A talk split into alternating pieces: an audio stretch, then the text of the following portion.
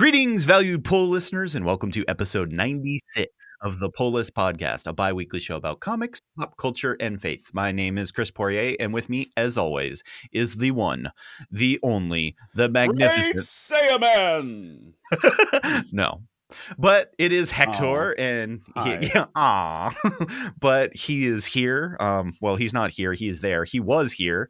Um, in maybe we should have recorded the show then and just really confused people. But because we were act- it, but you were busy we were standing in the same place at the same time. for the first And- time in like five years. Well, Yeah. outside of uh, Redneck Barbecue Lab, but yeah, Yeah, that, that's true. And that happened. There was barbecue and there were rednecks and it was good. Ah, but yes, we are back. Uh, it is 2024. At least that's what my computer tells me. Uh, time is but a construct. It's kind of like a rug. I don't know. Um, but we are back and we have comics to talk about. Um, but we did have comics, didn't we? Mm, well, we might have to talk about surprisingly not as much for how long we've been gone. Like, Right. it's like expecting future cars and like the '80s. I That want my flew. hoverboard and, and flying cars. Yeah, I feel very Marty McFly over what comics I ex- what I expected comics to be like this month, and it was underwhelming.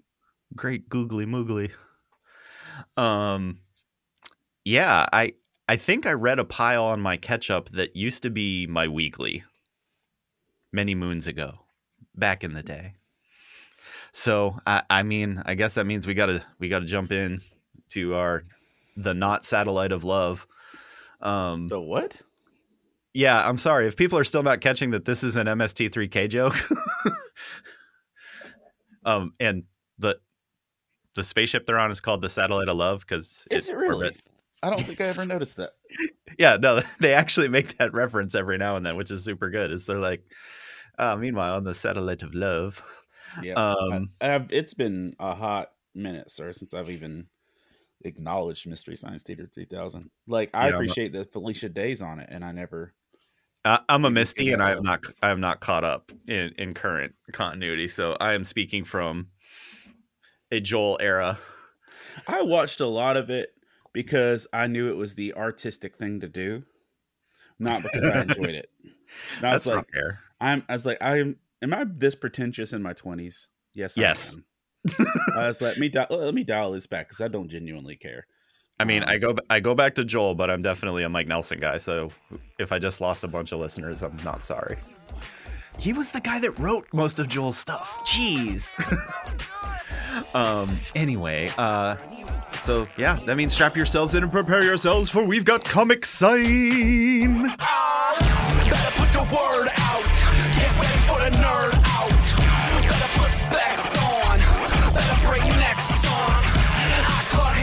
Checks for my expansion sets. They call me Obi Wan. Act like you know me, son. Yeah. See, we will eventually be that good, but here I'm we gonna are. I'm gonna surprise you one day. I'm going to like buy a neon sign and just like ch- pull pull the chain. Look like Michael Scott with his uh, Duff girl or whatever. On today's episode of the Pull List, uh, we we have a show for you. I don't know if it's great, wonderful, or other adjectives here, but uh, it is the first of 2024, and we're going to hit the latest news that you need to know, our must-pull recommendations of what well made the list, uh, and our favorite number ones, or again the ones that made the list, and so much more. This is the Pull List podcast.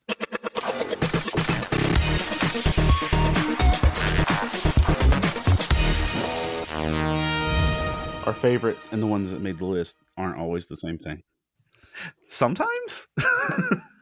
And occasionally we throw it in there just to mess with you and be like well actually this comic happened. So yeah let's see. What what happened over the month plus that we were gone? That is a lot of it. A lot of times it's oh, this comic happened.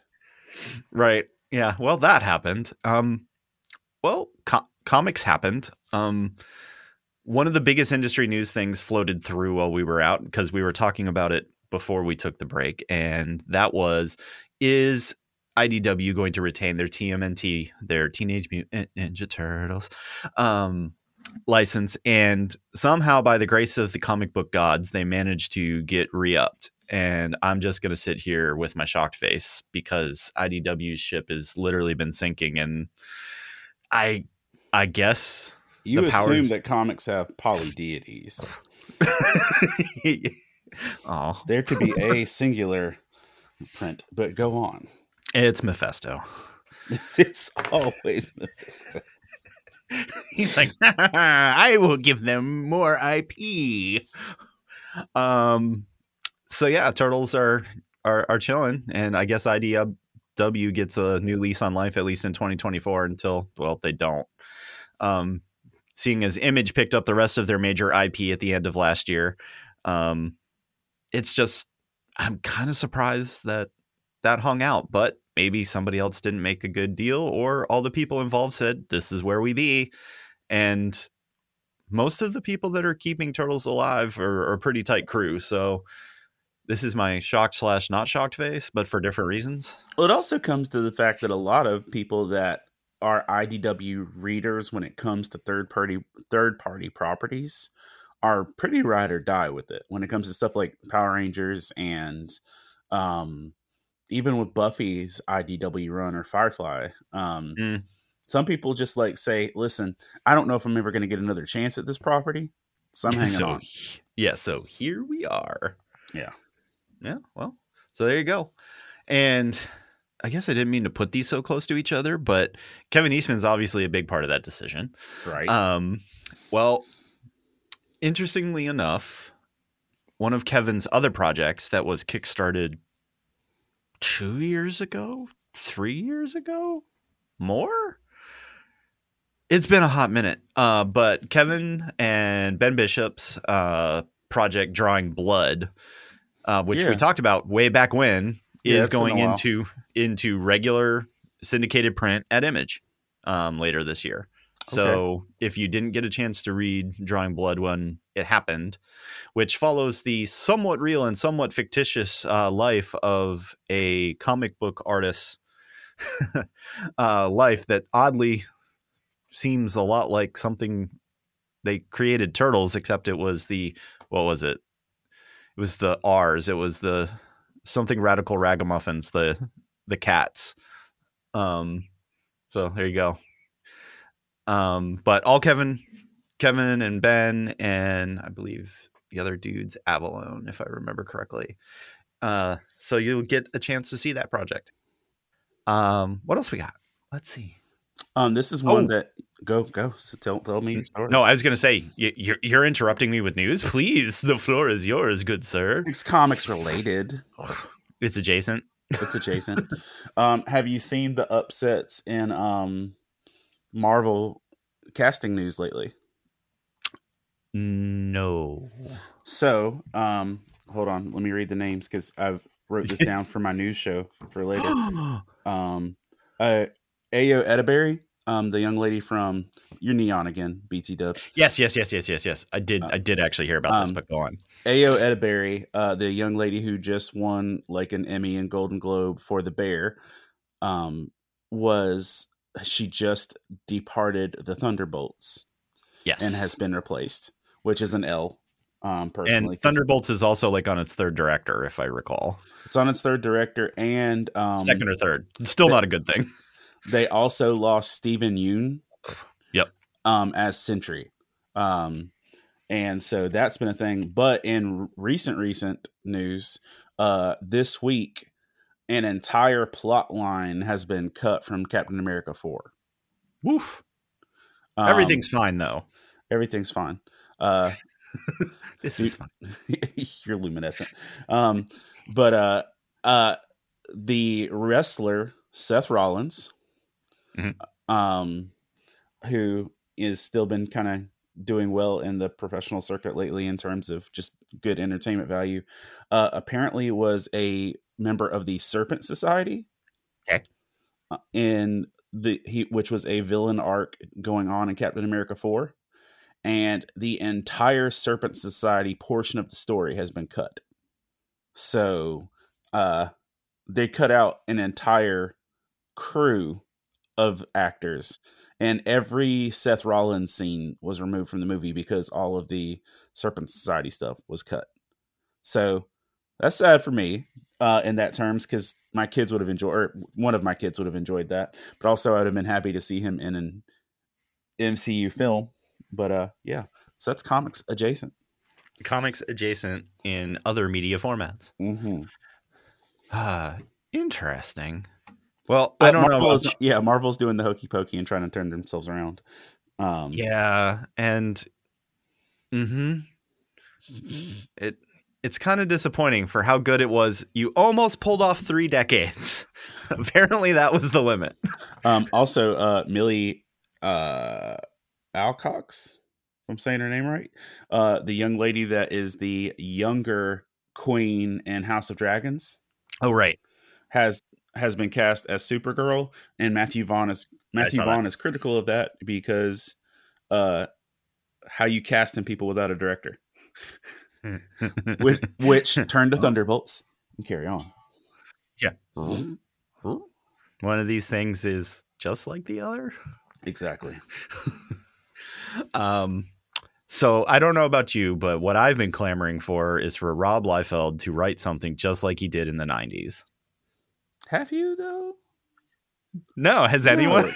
I mean, well, um, do, do they not have feet? Do they have? or- do they have lots of pockets? Mm, hmm. Big chest. Not in the way half of you just thought, because you either got that joke or you didn't.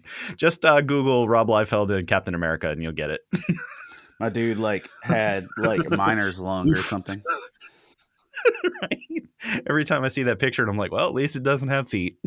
Um, but yeah, uh, he's taking a product he's calling Last Blood, which kind of feels like Brigade and half of the other things that he did at Image, and is taking it over to creator owned Whatnot. Um, which I actually read a Whatnot book this week, but it didn't make my list. So some interesting things going over there. It's another creator owned property, which are starting to pop up all over the place. And I am going to talk about once again a very big creator owned company uh, towards the end of the show um, that I think is doing cool things. But yeah, so I guess if you're into images 90s complete wackiness of random feet, big. Big chest, not in the way you're thinking about it, and Big barrel chests. big barreled chest, um, and probably lots of violence. Congrats, you're you're gonna get it. I guess. What's it about? Um, I don't. Other than what I literally said, I don't know Word. because that was kind of the pitch.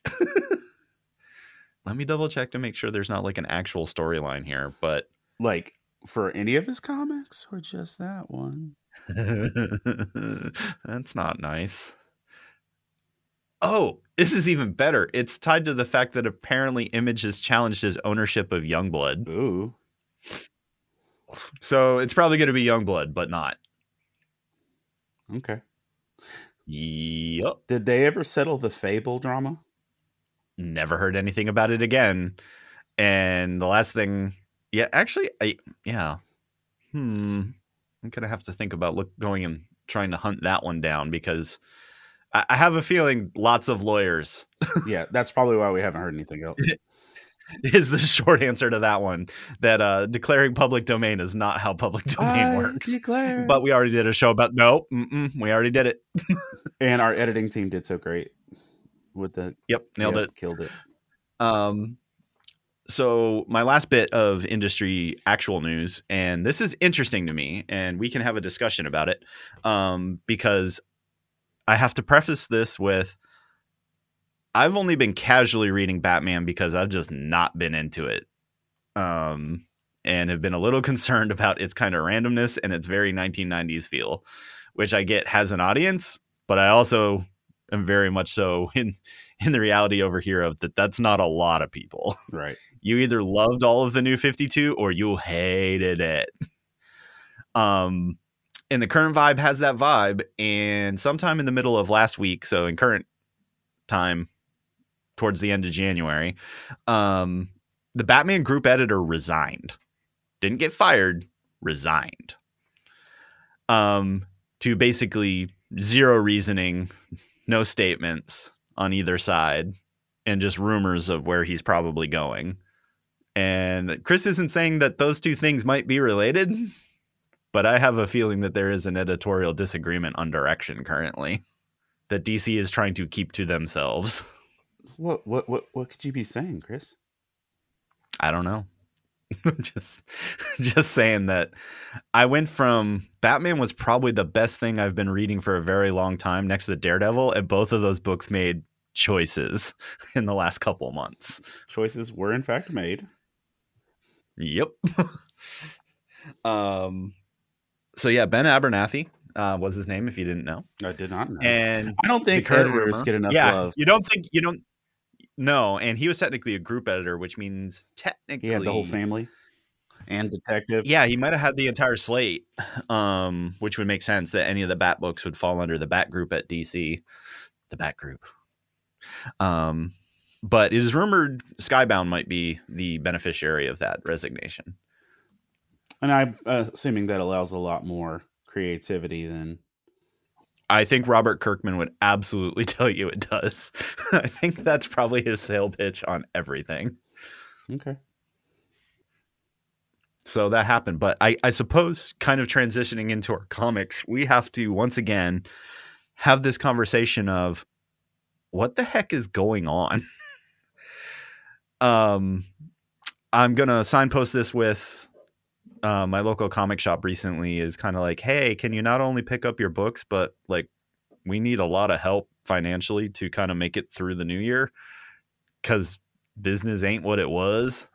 And Dude, I, I I straight up when I was in your town, I wanted to go by your shop, but like hours and stuff. Yeah, I, I almost sent you the address because I was thinking the same thing.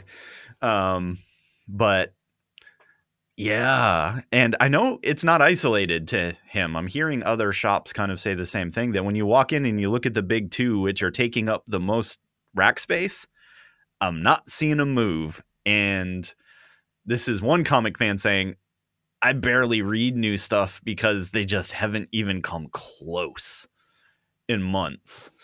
Um, the new Ultimate series I- feels a little better It does. ish. It feels like um, everything new at Marvel feels like, hey, remember when Old Man Logan did well? Aw. Let's try that. Hey, let's see if that works again. Um, okay, that's that's very comic books, but also no. Bad comic book editor. Bad. um and then same thing at DC that they started really good on the Dawn of DC turn. Uh, I felt like, and then a lot of books just kind of made me go, okay, right. I'm going to give my honorable mention here because I think it's important. Wonder Woman's actually pretty good. Wonder Woman, listen, every dude, okay. Everything that's still good uh at Marvel to me right now is Zdarsky, even though he's straddling lanes. Yep. And uh Tom King is still writing the best stuff at DC. Yeah. Even though it's not Batman proper. Right. But but, but between Pen- Penguin and Wonder Woman, dude's just like covering new ground. Yeah. And honestly, I don't think I've had a Wonder Woman book hold me this long that wasn't like, you know, an event or a special. So Yeah. it's worth a mention. It just the books fell in weird order in terms of whether they were going to make my list of limited five comics. Um, and it's extremely well drawn, but a lot of the other stuff isn't either of those things. um, and that just feel and of course the cost of comics continue to go up. But in a small ish town like where i'm at uh, my poor comic book uh, dude can't get anyone to read anything indie. And the rest of us out here are like that's what's keeping the industry alive. That's where the good stories are being told right now. Um so it's it's very strange because we're we're seeing this dip in in comic readership and I wish I had more numbers to back that up. I think I'm going to look into that heavier for next episode because there are websites out there that are doing the tracking, but I assume the big 2 are probably still on top of the list, but I bet their overall numbers are starting to dip if I had to just take a guess looking at the landscape. Listen, my guy. My dude. if uh, if Christ. Marvel can't, yeah, my brother in Christ. Um, if Marvel can't keep its own self treading water in a cinematic universe where the all Marvel content is automatically streamed into every kid's household through Disney Plus. Uh huh. From the era Uh, of good stories that we still have decades worth of telling. From the stuff we still have nostalgia over how great it was. Yeah. And if they can't keep people's attention that way, Rutro. come on. Rutro. Yeah. So that's a thing. Yeah, I and I wish I could figure it out, but it's definitely impacting how I buy comics. Other than to say that I'm giving, I am more likely to give a new uh, indie creator or creator owned imprint a chance than the big two right now. Well, I think a lot of it is, dude. Um, you know how like everybody kind of freaked out when the original Star Wars series came out, Yeah, yeah, and then fast forward twenty years later, um, thirty years later, whatever, a lot it of years. We we The prequels drop, and they're like, "Eh," and everybody hated the prequels. ew, what happened? And then it took the point where we had to get like another 20 years past the prequels for people to start appreciating them.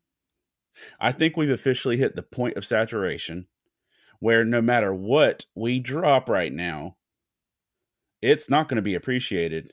And people aren't going to start appreciating this stuff again until they've had some time away from it. That could be because we there's you cert because like you said because of Disney Plus and other things there you were certainly getting more than enough of it.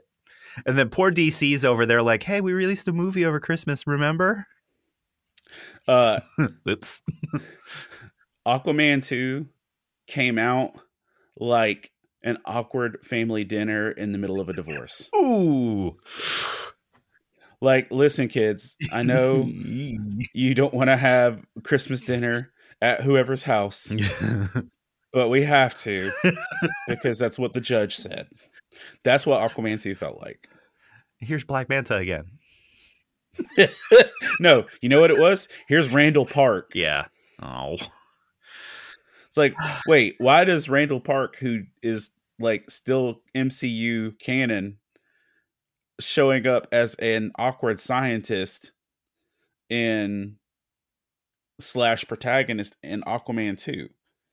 Like main character energy. Like um the same reason that, you know, in Blue Beetle, Harvey Gillen played the most racially stereotypical Hispanic scientist sidekick. Like, are y'all just like mm. throwing darts at an ethnicity board Ooh. and hoping we ignore character? Ooh. God bless you and your family. as he sips his coffee. so yeah, comics is still a really weird space, but there's still lots of really good stories being told. So we continue to be torn kind of down the middle, but that's why we want to talk about it and talk honestly. Um, and you know, that's that's the kind of stuff we're gonna bring to you um, during the news. I think I think some bitterness might have set in over the holidays, man. Ooh. Have, have we met?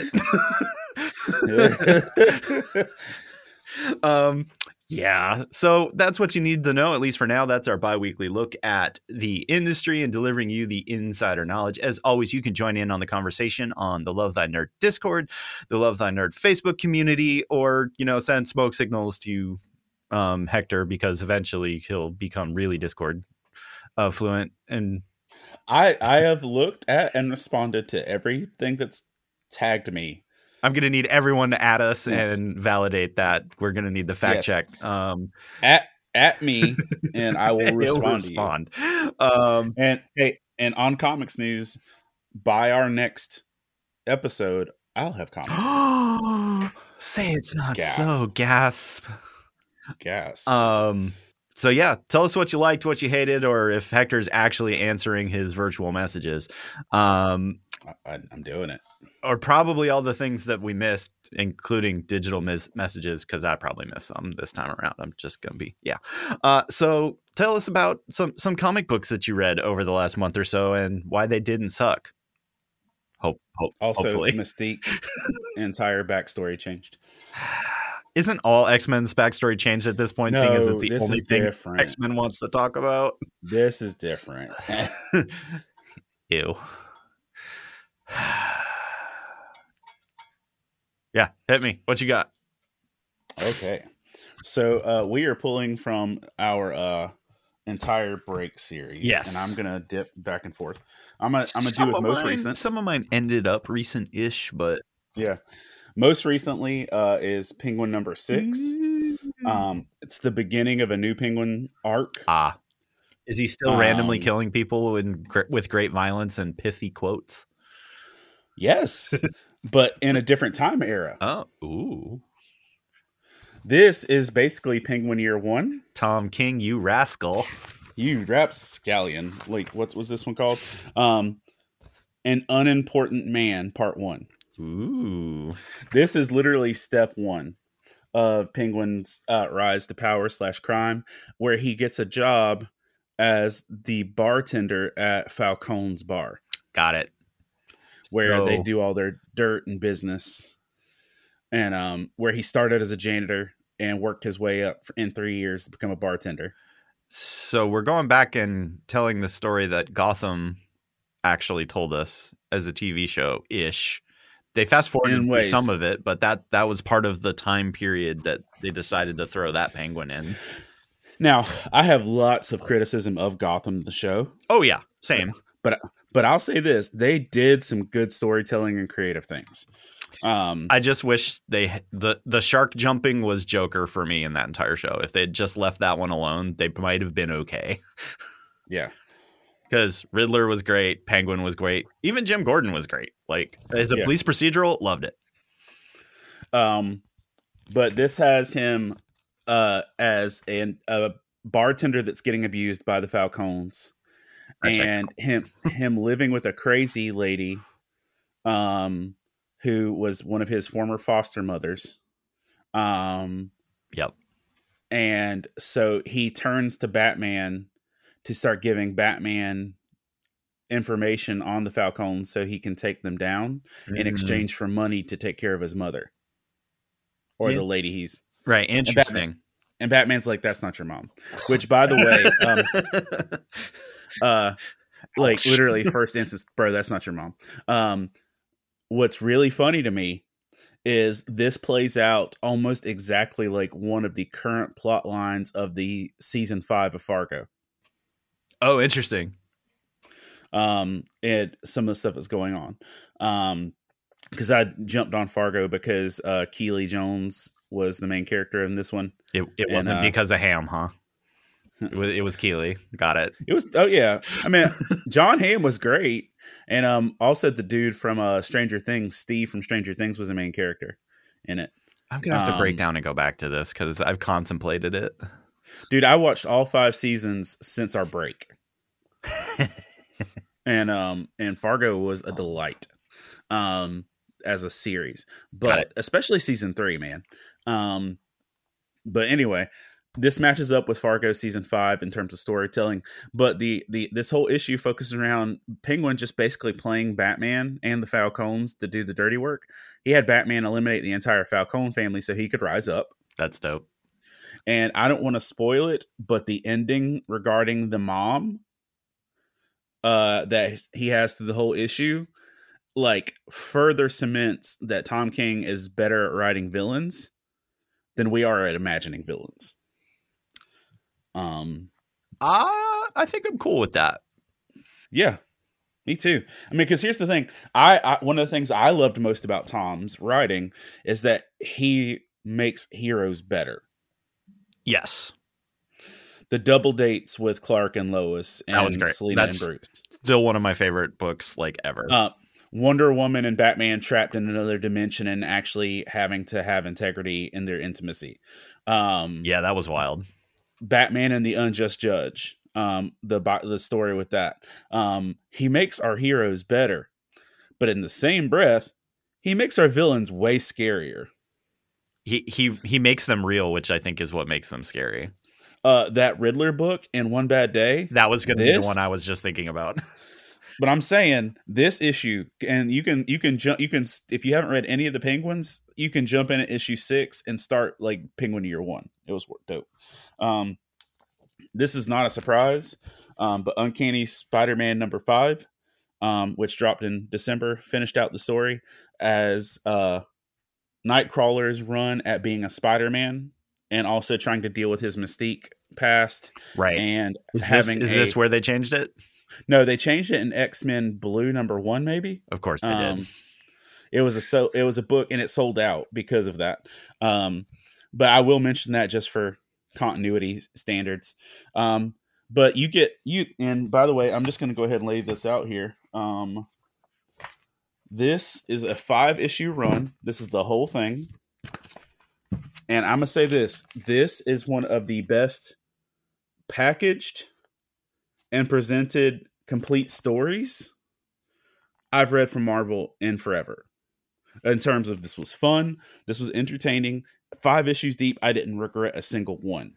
Oh, so re-editing, there was one good thing at the big two, maybe two if we're counting Penguin. Um, yeah. So, uh, Ultimate Spider-Man or Uncanny Spider-Man was dope. Um, and like Nightcrawler Spider-Man was enough, but they played enough things. There's enough hopefulness that this was just a refreshing Nightcrawler book, especially coming out of all the stuff that we were having on Krakoa. Um, that being said, if you let me look in my Kindle app to tell you what that was because I had to buy it on Kindle because I couldn't buy it in a store. Womp womp. Um, womp womp. And um, but it's one of the last things I bought. It is, yeah, I was right. X Men Origins Blue number one. Um, and this changed Mystique's entire canon. Um, not just the origin story of Nightcrawler. Um, I remember reading back in the early 2000s when uh, they officially established that Mystique was Nightcrawler's mom and that his dad was Azazel or some red demon, you know, person. That he his dad was a demon mutant thing, and his mom was Mystique. They've officially changed Mystique's canon to now when Mystique shape shifts, she fully changes her DNA, not just the appearance. oh dang. So with every shapeshift, she's not just appearing as someone, she's fully becoming that person down to the genetic level. That's crazy. So they retconned the story of Nightcrawler's origins. That not only is Mystique now Nightcrawler's mom, she's also his dad. Oh. Because Mystique had a yes. While Mystique was married to the dude that we originally saw in light in Nightcrawler's origin story, she had a secret female uh person of affection and she shapeshifted into a man and impregnated hit her wife or girlfriend whatever it was i haven't only read it once and that's where kurt was born so mystique is now his her his mom slash dad. He's like, like it, it's got it. and so yeah that's a that's a big old retcon um Yeah. and an interesting life choice in terms of story. Um, but that's an X Men Origins Blue number one, which is why it sold out. Um, That would do it. uh, Wonder Woman number four. Yep. Uh, now this is not the most current Wonder Woman. There's a not. five, and five is her recruiting or trying to Trying her, not to. her five is her trying to get all the Wonder Girls to stay out of the fight, while the bad guys are recruiting all the bad guys. Yep. Um, to specifically take down Wonder Woman. Yep. Um, Spoiler alert didn't end that way. Yeah, yeah. Um, but it was still a good issue. Yes. Issue four Was the better issue. was the, it's the better of issue of like the whole month of November, um, or December. Um, is Wonder Woman uh spending a whole issue with a Make a Wish kid. Yep. Uh, they have some conversations about identity and love and religious values and things like that that might make some people uneasy or Yes. it might challenge the people or uncomfortable. Um, but watching Wonder Woman spend a whole issue with a Make a Wish kid while the world's trying to tear her apart, Right. When she has her own problems Which- was pretty interesting. but she has her own problems and she's choosing to spend the whole day with a Make a Wish kid, and even the parents are douches and are upset. But like this left me in tears um, as I'm reading it, and good on you. If you make me cry with a comic book, God bless you and your family. you did. Um, and it did. And then for my hot conversation or hot con uh not confrontational. What's the word? Uh we're gonna argue about it.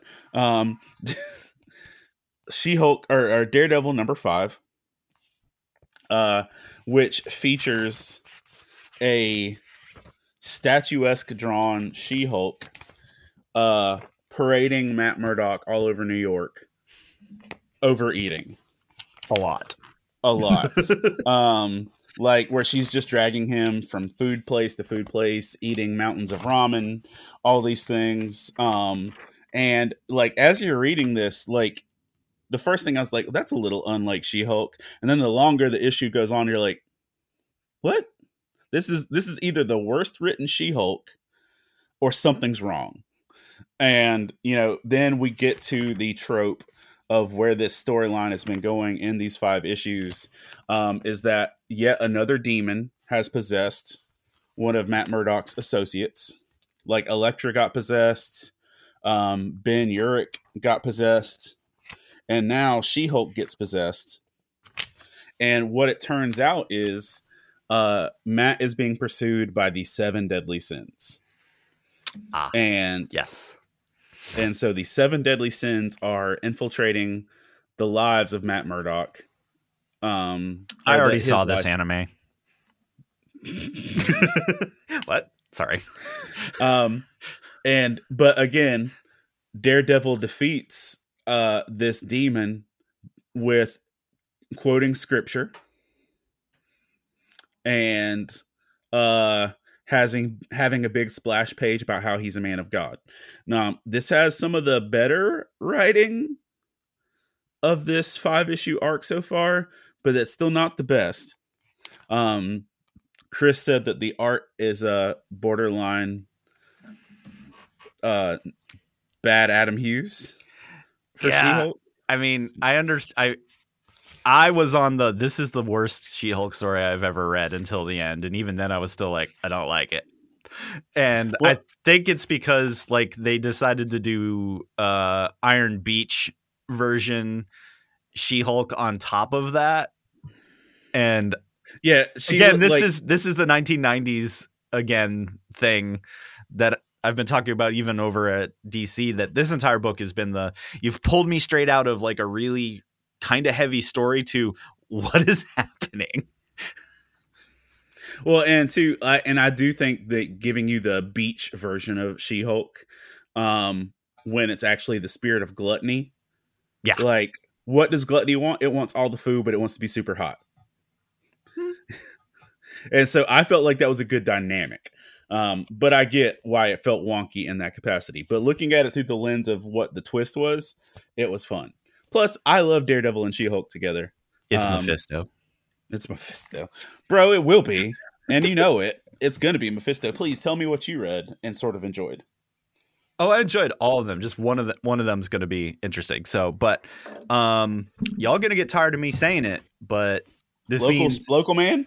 Yeah, no, actually, it's still pretty. it's still pretty good and super wild, but um, it's almost. That road that road book? What is it? oh yeah, well, all right, keep up. Rare flavors, Rare flavors. The which is which book. is which. so, um, again, we get to talk about how each issue makes you go, "Do I hate this guy?" Slash probable cannibal that's maybe not a cannibal but the like i did mention in the last time you know spoilers not spoilers that we clearly learn he is some type of immortal demon um as these demon hunters are kind of like following him through all of his little escapades and that after each regular food dish he's been outlining um a dead person shows up and they did a really good job in the first two issues of well did he do it?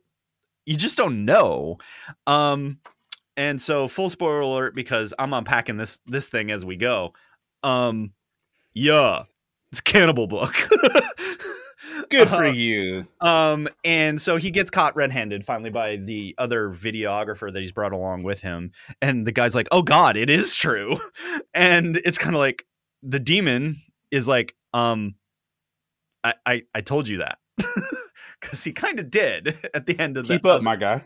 The other right, and so the demon hunters are there, and this book opens up with the demon hunters are going to carve him up and cook him. So that's that's an angle. Um, I, this book is so wild to me between how well drawn it is, and we're following this guy that you they have created a certain amount of empathy for what is truly probably not the good guy, but that the demon hunters are definitely not the good guy. Um, which is an interesting piece of this. But I just want to leave you with a quote from the end of this book because we saw this setup coming. And it's because, like I said, there's these entire sections where he goes through and he talks about the preparation of the particular dish that he's following for that issue um, and how it's made and everything. Like, I think you almost could cook some of these based on the fact that I think the full recipe usually is mentioned somewhere, which is a really neat Just twist on this. Just leave out the human. No, but y- yes, but no.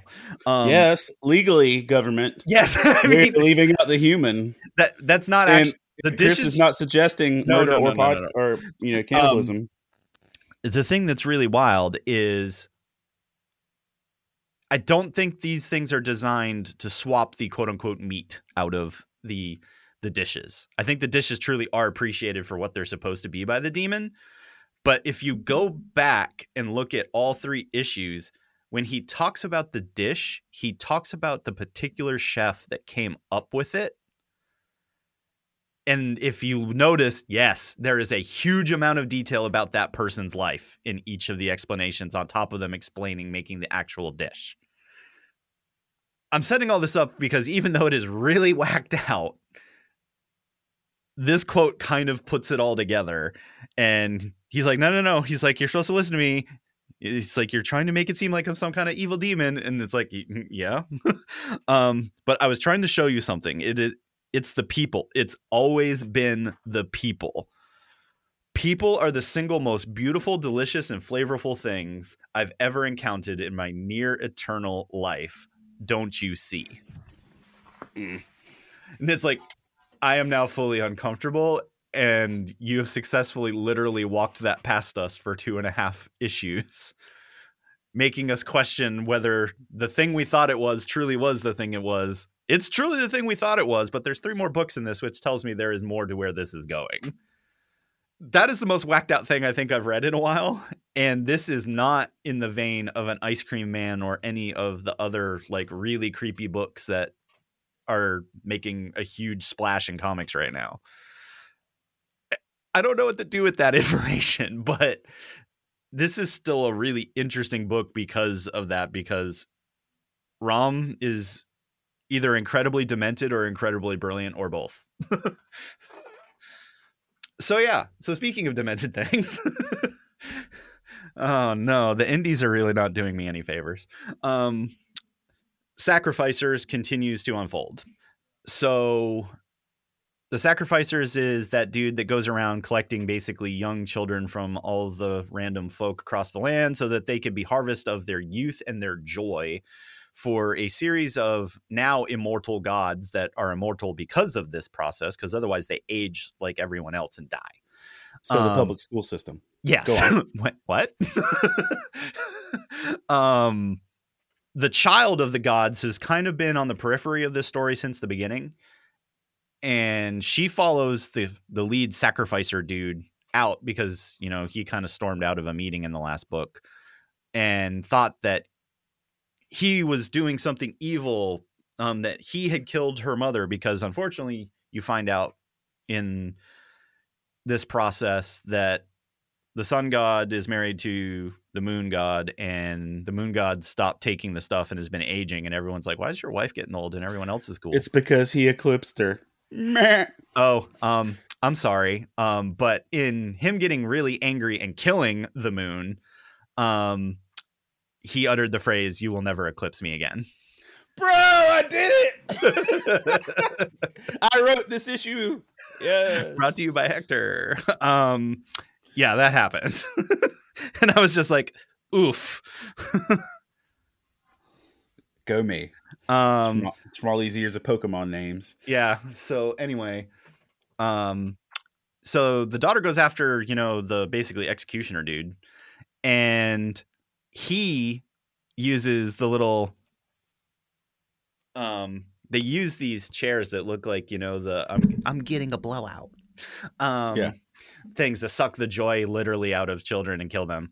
Um, he's like, cool. Well, guess what? My machine does other things and throws the god in there, and what he gets out of that is basically the essence of the gods. And he's like, I'm gonna finally become a god because I was promised that, and that's why I've been killing all these kids for them.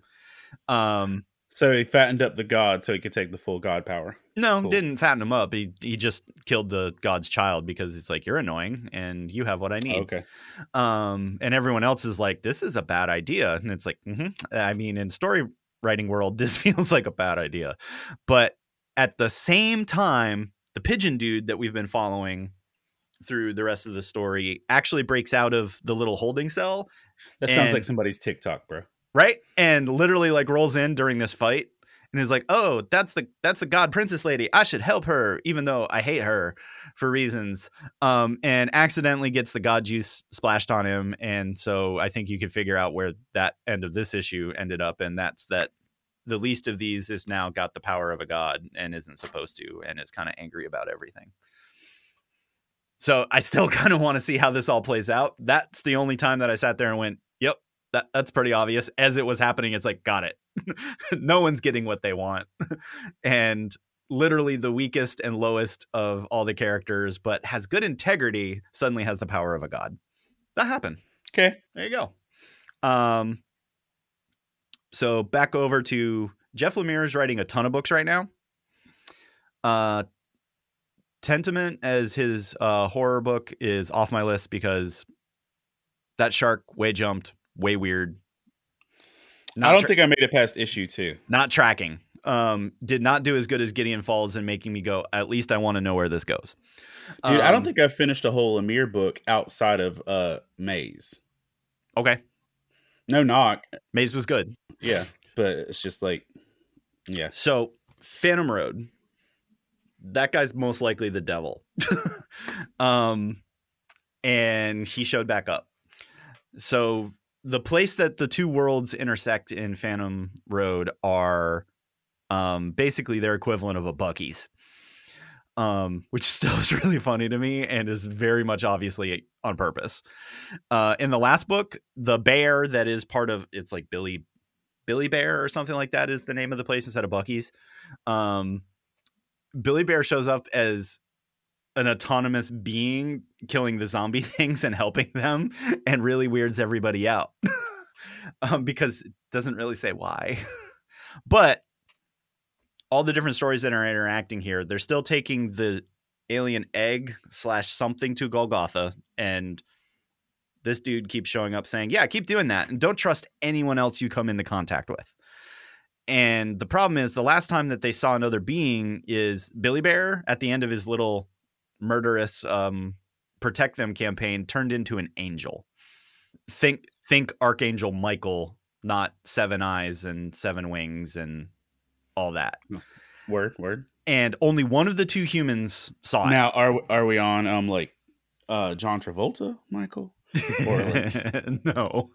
okay, cool, cool, cool. We're cool, cool, Centurion armor and and whole nine type thing. Okay, cool, cool, cool. Um, but only one of the people saw it. And she's like, I don't know what to do with this information because when they run into they call him Hawaii because of his Hawaiian shirts. Yes. But um he's like, Don't trust anything you see or do. I'm the only person trying to help you. And I'm like, Yep, that's the devil. um right. that and Go when on. the trucker Go on. the Go truck- on theology. right the the the trucker like threatens him once and he just looks at him and he's like you're gonna not want to do that ever again and i was just like that's dope um but also back in the real world we're still following the fbi agents that have just learned about this the the group that knew this which was her father and her partner and you see a photo in a file of that dude wearing a men in black suit with her, her father. They just kind of drop that one and move on. Okay. Um, so there are so many things going on here, and I have no idea where any of them are going, and that's why I'm like, okay, Jeff, you you either you land this because It's either going to be fantastic or it's going to crash and die. yep, and that's what I'm that's what I'm most worried about right now is because either that's going to be a wow that was really good or it's going to be like ooh all the ri- all the right stuff made it into the pot and nope. and eh. My final like, one's It's like in the Pokemon games when you throw a bunch of ingredients in the pot, right. and then it like does it shake, shake, shake, and then it's like dubious food. That and Zelda, Yeah, I was going to say Zelda is the other one. It'll be like mm, and Link looks like he's gonna chuck. Yeah, Right. It's exactly that. That's how we know. Um, my fourth is really easy. Star Wars Thrawn Alliances. I saw Um, that drop. How so the it? reason I'm not going to spend a lot of time here is this is literally a graphic retelling of the book by the same name. Um, it's sitting on my shelf. Somebody brought it to me the other day. but that said, Zahn is writing it with um, Houser, so the both. I mean, Zahn obviously wrote it, so he should know a thing or two. But Jody Houser is also really good, so she nerdy. Um, hmm It's well drawn, so if you want to see that story, you know, in not movie but in cool colors and everything, Over this the actually next nine years, Yeah. as they re- tell it. it doesn't look like it's going to take that long. Um, Okay. This is honest and pretty dope. So if you're Nice. you love you love the Thrawn like I do, this this is actually one of the cooler stories. Um, Somehow, Thrawn returned. Yeah, no, no. There's always a reason Thrawn returned. um, but what this is is a current story that actually flashes back to when Thrawn meets Anakin. And that's why it's called Alliances, is because it starts with the Emperor being like, Hey Vader, I need you to go with Grand Admiral here to take care of this thing on a planet. Um, and so the debate is does is this an underhanded move of the Emperor to tell Thrawn and Vader that he knows both of their pasts. Um, and also whether the two of them will admit that they realize that obviously Vader slash Anakin knows, but Thrawn's basically like, I know who you are, bro. um, because Thrawn's like, you fight the same way as the. He, there's lots of comments throughout this entire story that will come up where Thrawn's like, you fight like somebody I know. Vader's like, no. but it's actually a really good story. Um, it's a it's also a Padme story, um, which gives lots of credit to how Padme actually can be if written well. Hit hit me with that new shiny number one. Um. So yeah, I we're did. still doing a show here. Keep up. Sorry, oh I was, my. I was gonna draw a Diglett coming out of a toilet. Um, I was gonna say what's popping. Um, check my check my Insta feed; it'll be there. Um, but it will it will happen. it will happen. Um, I did Moon Man number one solely because it was written by Kid Cudi, and I was interested to see what a rapper had to say in this capacity because most rap comic books end up being here's a here's how I'm a rapper and saving the world, not a superhero story. Um, if you go to the Not a superhero story. well, like no no offense, but like DMX or DMC's book was like, hey, how can I be a rapper and a superhero? Like, I wanted to see if it was gonna be something different. Um, which by the way, turn your neon down. I can't. uh, but uh, he says at the back of the book, um, which by the way, because Chris had his his muggle moment with this. I had a big muggle moment on this one. okay, I because the front of the book says Kid Cudi presents Moon Man, and then he's like, but he didn't write it; somebody else wrote it. Um, his Chris, uh, Kid Cudi's government name is Scott Mescudi, Which and yeah. which. But look, man, I still stick with uh if you slap presents on it, it usually means it's only inspired by. Yeah, and I get that. Um, but he says at But the yeah, back I, of the book, I muggled out bad on that one. yeah, because he tried to, he wanted to like use his government name for writing, not his rap name. But uh, it says Moon Man is a character for the people. Yes. I wanted to make a hero that represented all that was good in the world and followed a man on a journey of self discovery. When I was a kid reading comics, I used to dream of one day that I could make my own hero, my own world, and I'm finally living another childhood dream. Now, Moon Man is yours. He is your hero for the people, for the planet, for the universe. Um, and it it's giving you a setup of a universe and a space mishap, um, a dude who ends up with some powers. Um, I mean, it's there. I, what I'll say is this: there's nothing new here. Yeah. It, um, there's nothing new here, um, but it's differently packaged, and you can tell it's being written by somebody that's not just like trying to give you another thing. I feel like there's some some heart and originality to it. And given the fact this is coming from a musician slash rapper slash actor, if you call that's what he did in Bill and Ted Three, um, you know, And this one almost made my list because it's also beautifully drawn. It is beautifully drawn. And uh, one of uh, there was a Netflix series uh, that looks like Into the Spider Verse. Yes. and he's the he's one of the people behind that. That was what I think propelled me to read this. Um, I don't hate it.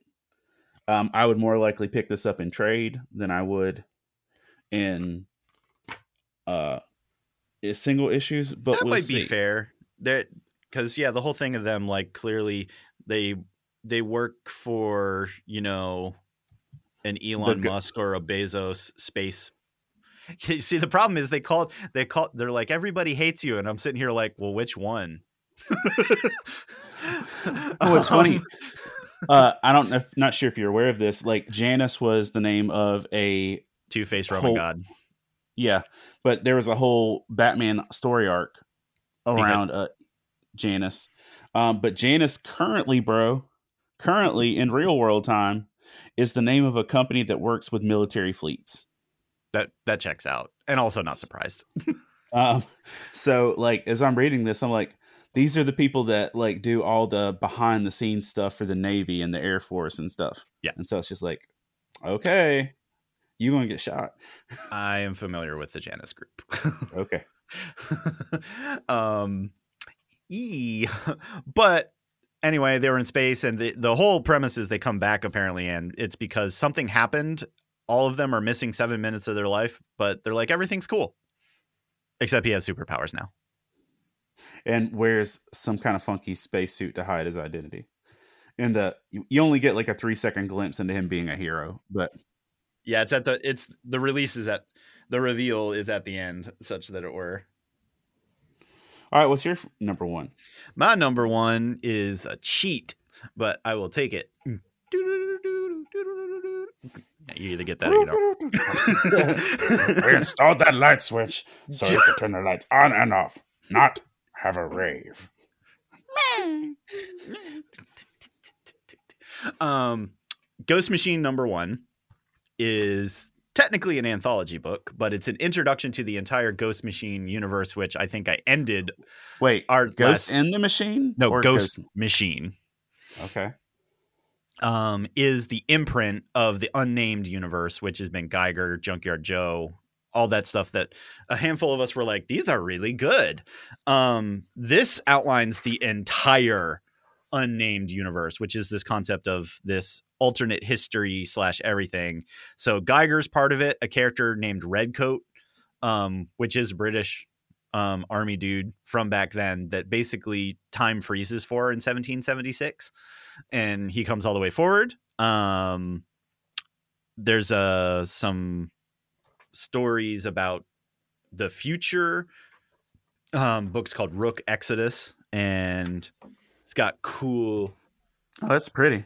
Art That has- and actiony type stuff. Nice art. Well, here's the thing. So I I hit the and they're also like, and here's our. They have this thing called Family Odysseys, where they have two books that are families of super like people that kind of get in zany adventures and everything. There's almost basically a Quantum and Woody like thing in here. Like I hit the end of this book and went, Valiant, and but when it was good.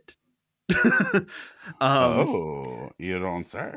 Right. And so I'm just flipping through all these things and I was like, this is another one of those. I would probably read most of these books.